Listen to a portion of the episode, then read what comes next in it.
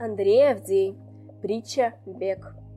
Мегаполис привычно бурлил, озабоченный совещаниями, карьерой и планами на будущее.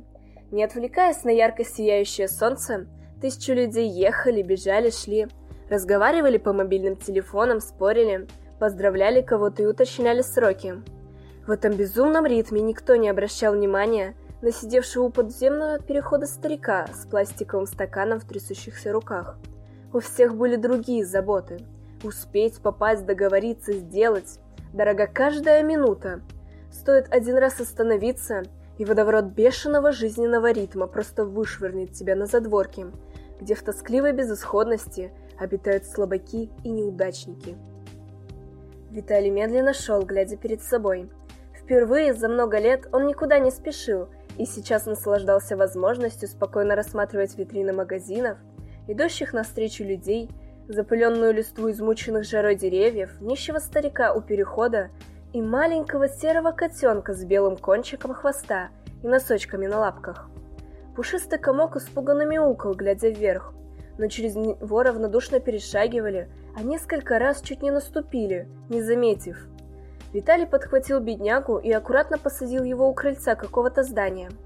«Здесь тебя никто не затопчет», «Прости, дружище, больше ничем помочь не смогу». Подойдя к переходу, он остановился и, достав портмоне, высыпал всю наличность в подрагивающий пластиковый стакан. «Мне они не понадобятся». Не слушая сдавленных благодарностей, Виталий спустился в переход. «А ведь мы похожи». Эта мысль заставила усмехнуться. Наверное, здесь только два человека и котенок, которые никуда не спешат. Вот так. Задумчиво дымя сигаретой, он посмотрел вверх. Должна выдержать. Под потолком покачивалась петля. Время вышло. Виталий решительно затушил окурок и встал на табуретку. «Пора». «Может, рановато?» – раздался насмешливый голос справа. Повернувшись, молодой человек увидел классическую смерть в известном по рисункам и книжкам мрачном черном балахоне. Череп ухмылялся пожелтевшими зубами – а коса в костлявых пальцах равнодушно отсвечивала металлом. «Ты за мной?» «Я присяду?» Не дожидаясь ответа, гостя с наслаждением бухнулась на табурет. «Слезай, поговорим. В петлю всегда успеешь». Виталий молча спустился и, присев на подоконник, взял сигареты. «Не против?» «Пожалуйста», — хмыкнула смерть. «Кстати, если не сложно, сделай кофе. Забегалась я сегодня». «О чем ты хотела поговорить?» «О себе», не понял. Сейчас объясню. Почему ты решил, что мне нужно что-то доказывать? То есть? Виталий протянул гости чашку с ароматным напитком. Сделав глоток, Костлявая довольно выдохнула. Вкусный. Итак, ты думаешь, что я все изменю? Начальник, узнав о преждевременной кончине подчиненного, не одну тысячу раз пожалеет о потере ценного сотрудника, на котором держалась львиная доля успеха компании а любимая девушка наконец-то поймет, кого она потеряла, и будет заливаться горючими слезами над гробом, причитая, какой же она была дурой. Разве нет? Виталий закурил еще одну сигарету. Понимаешь? Понимаю, кивнула смерть. Но для них ты навсегда останешься слабаком и неудачником, не имевшим мужества расстаться с надоевшей работой и исполнившим приходи якобы любимой. Ты рвал жилы ради процветания компании и очередной путевки на экзотические острова. Важен ведь корпоративный дух в офисе и постоянные знаки любви в отношениях. Но вместо благодарности и простого «спасибо» получаешь новый список задач от недалекого начальника и перечень желаний от ненаглядной, сопровождающийся дурашским сюсюканьем. «Милый, ну ты же меня любишь!» и прочим розовым бредом. Другими словами, приходится постоянно доказывать свою значимость и любовь тем, кто тебя все равно не ценит и не полюбит по-настоящему, а просто будет использовать. Согласен. Молодой человек невесело усмехнулся.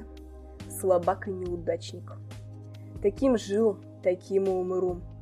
Зачем? Что зачем? Умирать. Смерть хмыкнула. Если я ничего не изменю, стоит ли? Думаешь, там, лучше, есть другие варианты?» Виталий закурил третью сигарету.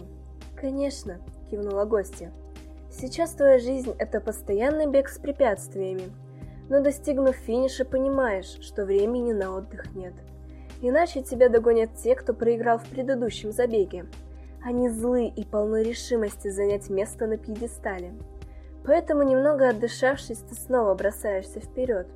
Дорожка, препятствие, финиш. Дорожка, препятствие, финиш. Рано или поздно наступает момент, когда сил не остается, и ты падаешь. Видишь равнодушно мелькающие ноги тех, кто плелся позади, и знаешь, что никто не остановится и не подаст руки. Ты неудачник, которого молча перепрыгивают. Не растопчут насмерть, и то хорошо. Хотя неизвестно, что в этом случае лучше. Ты права. Виталий кивнул. Я всегда права. Смерть поправила капюшон. И только когда валяешься на земле, полностью вымотанный и обессиленный, понимаешь, что бег — это иллюзия. На самом деле ты просто стоял, обливаясь потом от напряжения. Хватал, задыхаясь воздух ради успеха, карьеры, денег, статуса и якобы знаков якобы любви. Ради шелухи, имеющей ценность, пока стоишь. Но стоит упасть, и наносные достижения сметаются самым легким ветерком. Ты остаешься один и замечаешь, что жизнь прожита зря. Закончил Виталий. Именно. Смерть взяла косу и направилась к двери. Спасибо за кофе. Можно вопрос? Он посмотрел еще раз на потолок, затем встал и решительно убрал табурет. Почему я не умер? Потому что остановился. Гостья открыла входную дверь. И сам того не зная, подарил нищему старику несколько радостных минут. Он покинул этот мир вскоре после встречи с тобой, с улыбкой на лице, уже не одиноким, а замеченным. Бегут, не глядя по сторонам, миллионы, и лишь единицы способны замереть на миг и осмотреться, чтобы увидеть тех, для кого они, возможно, единственная надежда. Смысл жизни не в количестве преодоленных километров, а в количестве остановок. Кстати, в этом вопросе кое-кто со мной согласен, и, надеюсь, не зря. Смерть, подмигнув, засунула костлявую руку за пазуху и что-то достала. Через секунду входная дверь закрылась, а на кухню забежал маленький серый котенок с белым кончиком хвоста и носочками на лапках.